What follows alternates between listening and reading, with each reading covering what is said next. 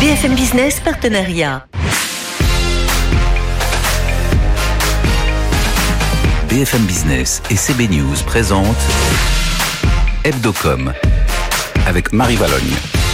Bonjour à tous et bienvenue dans Hebdo com, votre rendez-vous du week-end sur BFM Business pour décrypter le marché de la pub et l'actualité des marques. Aujourd'hui, nous recevons Matthieu Elkaim, le président et directeur de la création d'Ogilvy Paris.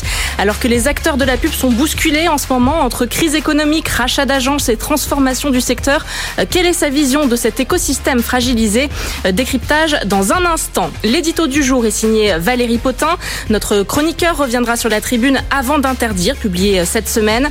Et puis zoom enfin sur la publicité ciblée à la télévision. Elle arrive progressivement sur nos écrans. Quels vont être les changements pour les régies pub? Quelles chaînes l'ont déjà inaugurée? Le président de NPA Conseil, Philippe Bailly, nous donnera son éclairage. Voilà le sommaire. On commence donc comme à chaque fois avec les news de la semaine dans le monde de la pub. BFM Business, Hebdo.com, les news. Et il est fidèle au poste, le rédacteur en chef de CB News, Frédéric Roy, est avec nous. Bonjour Frédéric. Bonjour Marie. Et du côté de BFM Business, Julien Rizzo. Bonjour Julien. Bonjour Marie. Alors Julien, on commence par votre coup de cœur de la semaine, c'est la nouvelle campagne d'Intermarché. Oui, dans ce spot signé Romance, on suit un petit garçon, un enfant qui, comme beaucoup d'autres, se pose plein de questions. Comment ils font les hippopotames pour se gratter? Et les chiffres, ça va jusqu'à où? Est-ce que les chauves-souris pensent que nous dormons à l'envers? Des questions auxquelles les parents s'arrangent toujours pour trouver une réponse. Jusqu'à la terrible question: qu'est-ce qu'on mange ce soir? Difficile d'y répondre autant pour les grands que pour les petits. Surtout que cette question, on l'amène beaucoup d'autres. Il y a quoi exactement dedans? Est-ce que c'est bon pour la santé? Intermarché y répond en améliorant ses produits avec par exemple moins de sel, moins de sucre pour que les consommateurs mangent mieux sans se poser de questions. Alors à mon tour d'avoir une question Julien, comment fait-on pour aider les personnes qui n'aiment pas les légumes, ceux qui n'en raffolent pas? Quelle est la solution? Et on sait, ils sont très nombreux ici. Très bonne question Marie, en plus ça tombe bien, j'ai la réponse avec la campagne de la semaine, elle est signée Bonduelle. Le film montre des scènes de la vie quotidienne où manger des légumes devient souvent un calvaire. On voit une femme qui met tellement de temps à écosser des haricots verts frais que ses enfants se sont endormis à table, ou encore un homme qui s'est blessé entièrement la main en voulant râper des carottes à la mandoline. Bref, on bien souvent manger des légumes, c'est plus facile à dire qu'à faire. Heureusement Bonduelle est là pour nous aider à consommer des légumes avec par exemple leur boîte de conserve ou leur poêlée surgelée. Une campagne humoristique signée par l'agence Rosa Parks. Bon, on va finir par se mettre au vert. On poursuit avec votre goût de com' de la semaine Julien, la mini-série documentaire de Renault qui a équipé les habitants du petit village d'Api en Ariège de sa Zoé électrique. Racontez-nous. Quoi de mieux que de promouvoir son produit en montrant son utilisation sur la durée? C'est ce qu'a fait Renault en prêtant pendant 3 ans aux 25 habitants de ce petit village isolé 11 Zoé électrique, une par foyer. Si l'expérience a commencé en juillet dernier, on peut découvrir depuis lundi sur TF1 une heure de grande écoute avant chaque journal de 13h et 20h les premières impressions des habitants. Dans cette mini-série documentaire, on les suit sur la prise en main du véhicule jusqu'aux galères de la première recharge, puis à l'adoption totale de la Zoé dans leur quotidien. Une communication signée Publicis Conseil et qui nous donne des situations plutôt cocasses comme lorsqu'une habitante cherche encore un lecteur CD dans son véhicule. On peut chercher. Pour terminer, Julien, vous vouliez nous parler du Parlement qui encadre juridiquement le statut des enfants influenceurs. Oui, c'est officiel. Les parlementaires l'ont adopté cette semaine. Le texte prévoit que les rémunérations des influenceurs mineurs de moins de 16 ans soient désormais placées à la Caisse des dépôts et consignations jusqu'à leur majorité. Ils instaurent également un droit à l'oubli pour que les plateformes de vidéos soient obligées de retirer les contenus si les enfants le demandent. Enfin, les réseaux sociaux seront incités à adopter des chartes pour lutter contre l'exploitation commerciale illégale de ces vidéos. Et la France est le premier pays à légiférer à ce sujet. Merci Julien Rizzo. Frédéric, vous voulez nous parler d'une déclaration d'amour cette semaine. Absolument. De quoi parle-t-on? Absolument, de la RATP. Oui, ça paraît un peu bizarre donc, comme ça. Mais la RATP avec Havas Paris reprend la parole. C'est une société très utile, très secouée et pas toujours très aimée. Du coup, comme elle n'est pas sûre qu'on l'aime, elle dit qu'elle aime ses usagers. Elle dit à demain, elle signe désormais à demain avec l'espoir qu'on y revienne. On peut la comprendre, il y a encore que 70% de la fréquentation par rapport à ce qu'il y avait normalement. Donc il y a encore du travail. Je trouve que c'est une campagne qui est assez sympathique, même s'il va falloir prouver, parce qu'en amour, comme chacun sait, il faut des preuves. Quand on aime. Merci Frédéric Roy. Tout de suite, l'invité de la semaine. BFM Business, Hebdo com, l'invité. Et nous recevons aujourd'hui le président et directeur de la création d'Ogilvy Paris, Matthieu Elkaim. Bonjour. Bonjour. Alors, il y a un débat qui monte en ce moment, celui de l'encadrement de la pub pour les produits polluants. Alors, certes, la proposition de loi du député Mathieu Orphelin pour réguler la pub et favoriser la transition écologique a été rejetée, mais il reste toujours le projet de loi du gouvernement qui sera, lui, dévoilé à la fin de l'année et qui va s'inspirer des propositions de la Convention citoyenne sur le climat. Comment appréhendez-vous cette situation en ce moment, Matthieu Elkaim ? Waouh. Sacrée question. Le climat en ce moment, le secteur. On voit bien qu'on est aujourd'hui l'industrie de la communication sous le feu des projecteurs, évidemment. Je pense qu'il y a plusieurs choses en fait, il y a plusieurs points dans votre question. Le premier point qui me semble très important, en tant qu'en plus vraiment acteur de cette industrie, c'est de reconnaître qu'en effet on est une industrie qui doit se transformer, qui doit également faire sa transition. C'est la première chose et je pense qu'elle est absolument essentielle et je pense qu'on en est tous très conscients dans l'industrie aujourd'hui. Partir en tournage à l'autre bout du monde, d'une certaine manière, c'est polluant. Le travail qu'il reste à faire aujourd'hui sur les supports de communication, alors c'est vrai que j'ai énormément d'affection pour le DOH, mais la nuit... C'est-à-dire l'affichage électronique extérieur. Voilà, mais la nuit dans une gare vide, est-ce qu'à un moment donné, il n'y a pas... Enfin, c'est même pas... c'est évident que l'industrie déjà doit faire sa transition. Et je le précise, je suis convaincu aujourd'hui qu'elle en a conscience et qu'elle est en train de le faire. Ensuite, il y a la Convention citoyenne qui a amené à ces propositions de loi. La Convention citoyenne, elle a posé une question simple. Et elle a raison, au fond, de la poser, cette question. En revanche, les réponses qui ont été apportées, elles, sont un peu simplistes aujourd'hui. Et la vérité, quand on s'intéresse de plus près au problème, on se rend bien compte que ce sont des questions qui sont extrêmement complexes. Elles ne, en réalité, concernent pas que notre industrie, elles concernent également les annonceurs, nos clients, mais elles concernent aussi les citoyens dans la manière qu'ils ont aujourd'hui de consommer. Donc, pour revenir au fameux « faut-il interdire ?» parce que c'est un peu ça en fait, le sujet. On peut se poser la question aujourd'hui, est-ce que c'est pas un peu simpliste, interdire ? Nous, on pense que inciter, et je dis nous, je ne suis pas représentant, je salue Laurent Habib, mais évidemment je me mets dans ce sillon, dans ce sillage. Nous, on pense qu'inciter, informer, aider à la transformation, aider à la transition, être au fond partie prenante de la solution, là, c'est constructif parce qu'une fois de plus, on a absolument conscience. Et je pense que nos clients, les annonceurs, tout le monde a conscience qu'on est à un moment où la transition est nécessaire, mais il faut la financer, la transition aussi.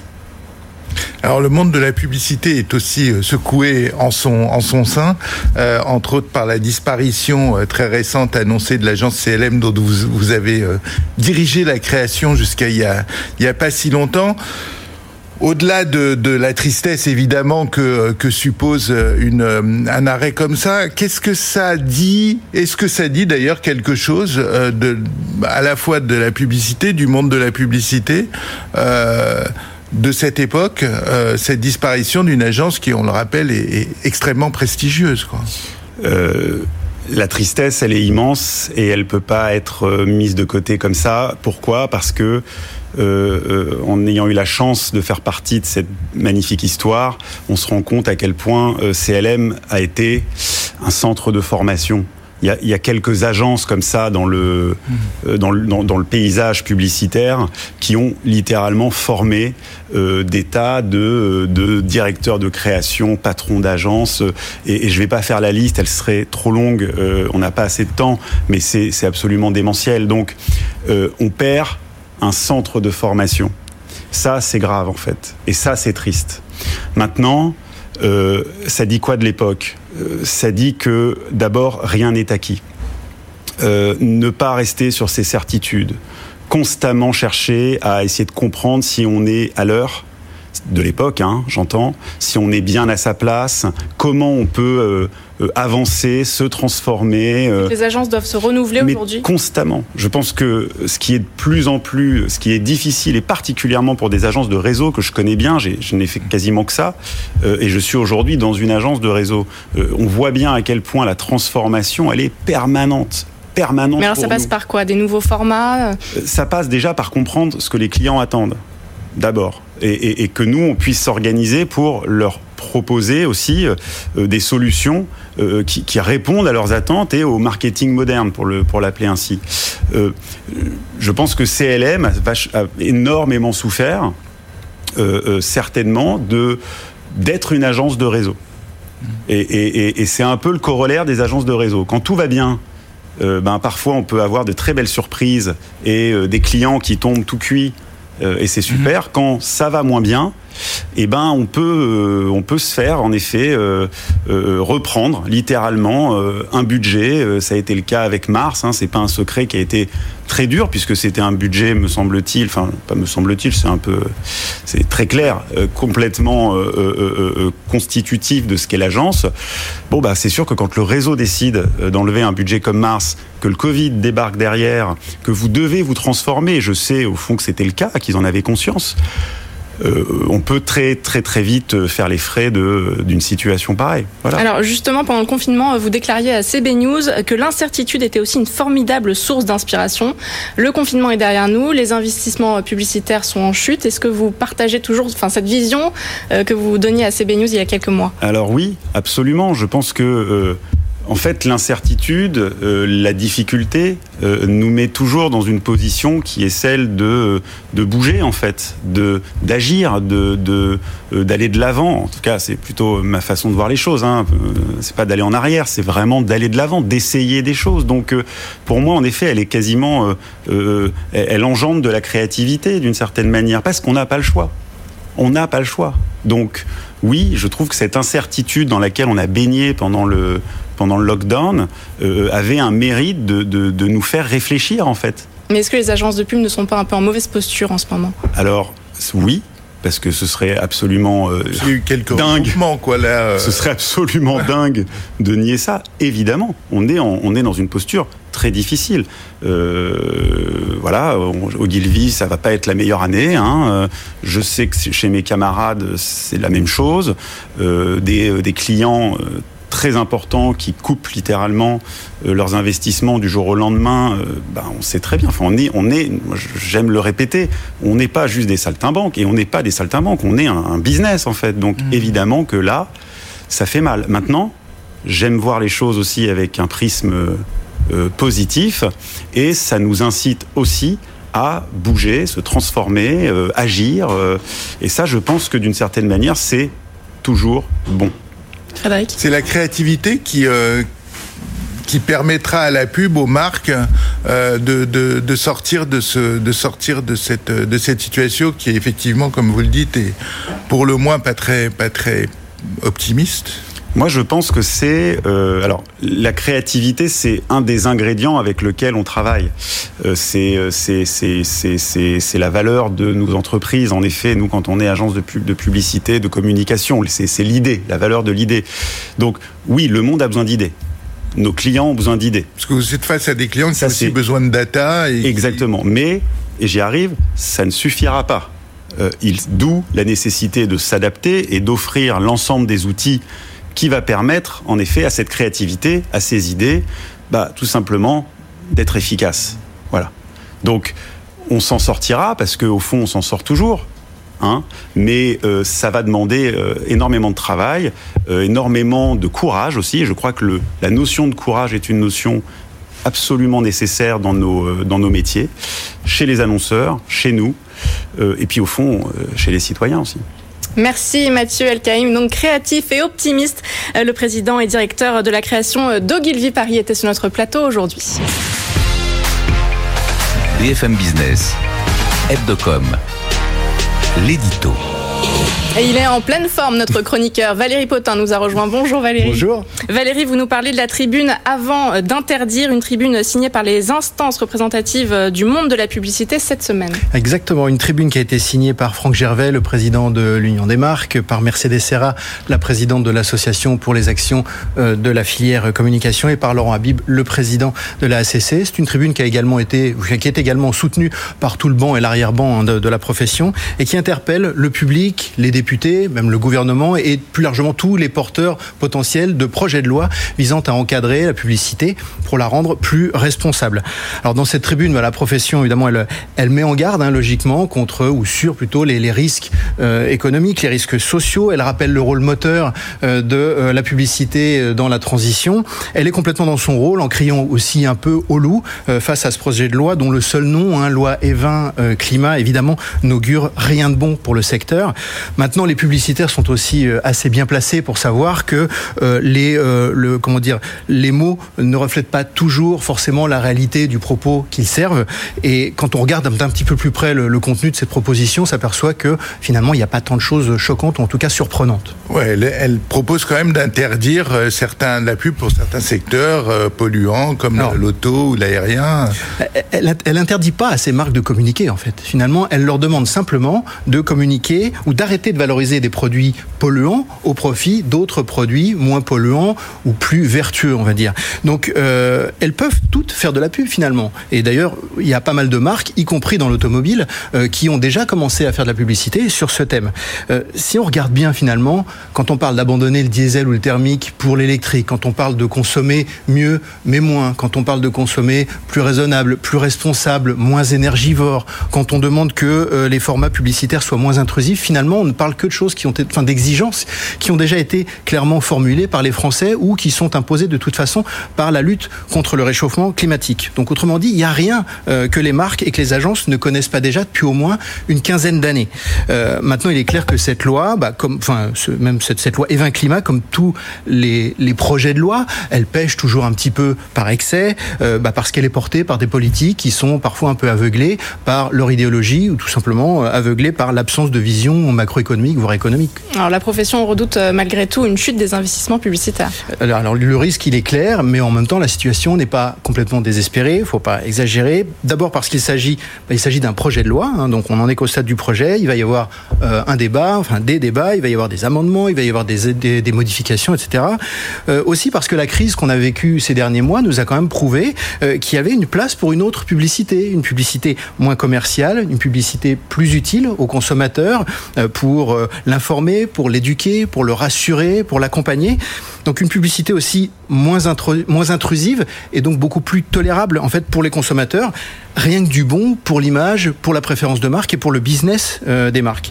Donc cette proposition de loi finalement, elle n'est en fait que l'ouverture officielle d'un front, d'un nouveau front que tout le monde savait imminente finalement et qui au-delà du seul sujet publicitaire, elle challenge les marques et notre modèle de société de consommation de masse dont on sait aujourd'hui qu'il n'est plus viable. Merci Valéry Pothain pour cet édito. BFM Business, Hebdo com, le Zoom. Zoom aujourd'hui sur la publicité ciblée à la télévision et pour en parler nous recevons Philippe Bailly. Bonjour. Bonjour. Vous êtes le président de NPA Conseil, un cabinet d'études spécialisé dans le secteur des médias et des services numériques. Alors pour faire simple, la publicité ciblée va permettre à chaque téléspectateur, s'il le souhaite, d'avoir des publicités personnalisées sur son écran de télé mais sur une durée limitée. Philippe Bailly, comment tout cela va s'organiser, notamment avec les régies pubs qui vont signer des accords avec les opérateurs pour obtenir les données personnelles des téléspectateurs, expliquez-nous. Ça fait beaucoup de questions dans une seule et je vais commencer par pas y répondre, juste pour une petite digression qui prolonge un peu ce dont vous débattiez auparavant, c'est sur le fait que la pub oppressive, un peu bêtasse, un peu etc. Décidément, on n'est plus à cette époque. La publicité adressée, ça prouve que les marques, comme les annonceurs, comme leurs agences, réfléchissent à la façon dont ils s'adressent aux consommateurs, y compris de manière moins intrusive, et que certaines propositions de loi ou certains de leurs auteurs auraient peut-être d'ailleurs gagné à s'informer un peu plus avant de formuler leurs propositions. Je reviens à ce que vous dites, à ce que vous disiez. La publicité adressée, effectivement, basiquement, c'est vous et moi, vous avez un chat, moi j'ai un chien, vous aurez une pub pour Ronron, moi j'aurai une pub pour Kit Kat ou l'inverse, et là, on est vraiment dans la publicité adressée pour les nuls. Comment ça fonctionne ? C'est effectivement une capacité d'abord technique à un moment à, dans le signal de télévision, à retirer le spot qui pourrait être adressé, enfin le spot je dirais lambda, pour vous en mettre un, mais tout ça est techniquement extrêmement, enfin expert quoi. Il faut que au dixième de seconde près, on retire dans l'écran un spot qui aurait pu vous être adressé pour en mettre un qui vous convient mieux, et la même chose pour ce qui me concerne. Donc première chose, c'est complexe, en fait, techniquement un peu compliqué. Deuxième chose. Et ça va sous le sens, ça suppose qu'il y ait une collaboration de l'ensemble des acteurs de la chaîne. Parce que pour qu'on arrive à faire ça, il faut qu'en bout de ligne, l'opérateur télécom, Orange, SFR, Bouygues Télécom, puisse donc gérer cette manipulation, mais il faut qu'en amont, la chaîne ou sa régie lui en ait donné l'instruction. Il faut qu'encore avant, il y ait des agences qui se soient engagées sur le truc. Donc, deuxième chose, ça suppose que tout le monde, une collaboration de l'ensemble de la chaîne, une intelligence de l'ensemble de la chaîne. Troisième chose, effectivement, c'est des garanties qui sont données aux téléspectateurs. On va pas tout à coup vous changer, entre guillemets, votre bonne vieille pub, votre bonne vieille réclame pour vous mettre de la pub intelligente. On va pas vous obliger à être intelligent ou à recevoir de la pub intelligente. Et pour ça, effectivement, il aura fallu que vous acceptiez. Deux points, c'est comment est-ce que vous faites pour accepter ? Pour l'instant, on en parlait tout à l'heure avant de commencer, c'est extrêmement c'est un peu compliqué. Il faut aller dans les paramètres. Dans la box, il faut aller dans les paramètres, toutes les choses auxquelles on ne va jamais, et tant mieux. Mais ça va s'arranger une fois que le train aura commencé à avancer. Les opérateurs sauront vous proposer des messages en disant tiens, si vous avez envie de modifier un peu la pub que vous recevez, il faut cliquer là ou etc. Et puis deuxième chose, il va falloir un accord entre les opérateurs, les chaînes, etc. Tout ce monde-là aussi sur le côté partage de la valeur. Petit 1, en supposant que ça crée de la valeur additionnelle. Petit 2, du coup, qui en prend la plus grande part, ou en tout cas, comment on en partage les parts. Dans ce cas-là, le raisonnement de bon sens, c'est de dire on a intérêt, même si on a une petite part ou une part moyenne, à avoir une part moyenne d'un très gros gâteau qu'une toute petite d'un tout petit gâteau. Mais l'intelligence n'est pas toujours de ce monde. Pourtant, le gâteau, il a l'air d'être assez considérable. Les études disent que d'ici à 2025, il y aura 85,5 milliards de dollars dans le monde de revenus de la publicité ciblée, 200 millions en France selon le SNPTV. Donc, il y a de quoi faire quand même, non ? D'abord, j'ai pour principe, bien que dirigeant un cabinet de conseil, de ne jamais faire de prévision à 5 ans, 10 ans, etc. J'ai un grand tort d'ailleurs, parce que l'avantage, c'est quand vous faites des projections à 10 ans, plus personne n'est là 10 ans après pour vous les reprocher. Vérifier, c'est vrai. Mais donc, évidemment, il y a la possibilité de créer de la valeur. Et heureusement, heureusement de tous les points de vue, d'un point de vue, je dirais, purement business, mais même du point de vue du consommateur, on a tous envie de recevoir une publicité qui nous touche davantage, qui nous connaît davantage, plutôt que de se faire spammer par des messages auxquels on est indifférent. Donc à la fin, oui, il doit y avoir de la valeur. L'ordre de grandeur que donnait le SNPTV, 200 millions d'ici 2-3 ans, ça me paraît plus raisonnable, et quand on le compare à un marché de la pub TV de 3,5 milliards, ça fait quand même un gros 5% de plus, c'est pas si mal par les temps qui courent. Oui. Donc oui, il y a certainement cette possibilité-là. Là, je veux dire, encore une fois, on est simplement un peu tout le monde dans les starting blocks. Il y a des accords qui sont annoncés là. Pourquoi et qui c'est commencent. Sinon, parce que pardon, mais c'est vrai qu'on en parle depuis fort longtemps. Oui. L'autorisation date de cet été. Je sais bien qu'on n'est qu'en octobre, mais on sent pas non plus une précipitation follement enthousiaste de tout le monde là-dessus. C'est bizarre, non ? Alors, sans vouloir taper plus qu'il ne faut sur les pouvoirs publics, c'est vrai que la parution du décret sur le sujet, elle a tardé. C'est un sujet qui a été ouvert en début du quinquennat. Il aura fallu plus de 3 ans pour atterrir sur un sujet effectivement qui n'était pas tellement polémique, mais mettons ça de côté. Après, il y a un vrai quand même sujet technique.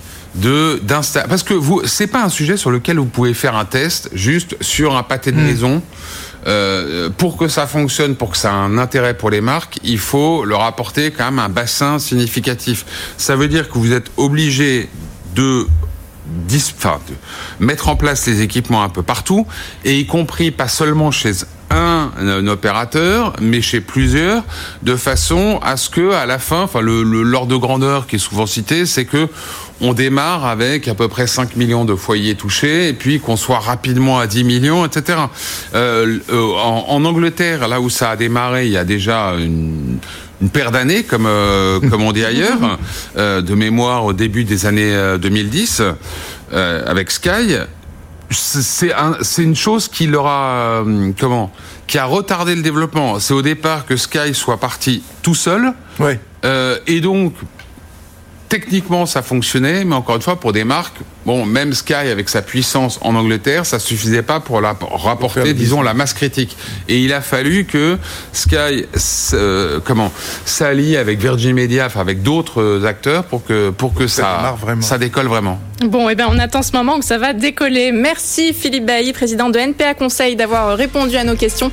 Merci également au rédacteur en chef de CB News, Frédéric Roy, d'avoir été à nos côtés. Merci Marie. On se retrouve la semaine prochaine pour un nouveau numéro d'Hebdo com sur BFM Business.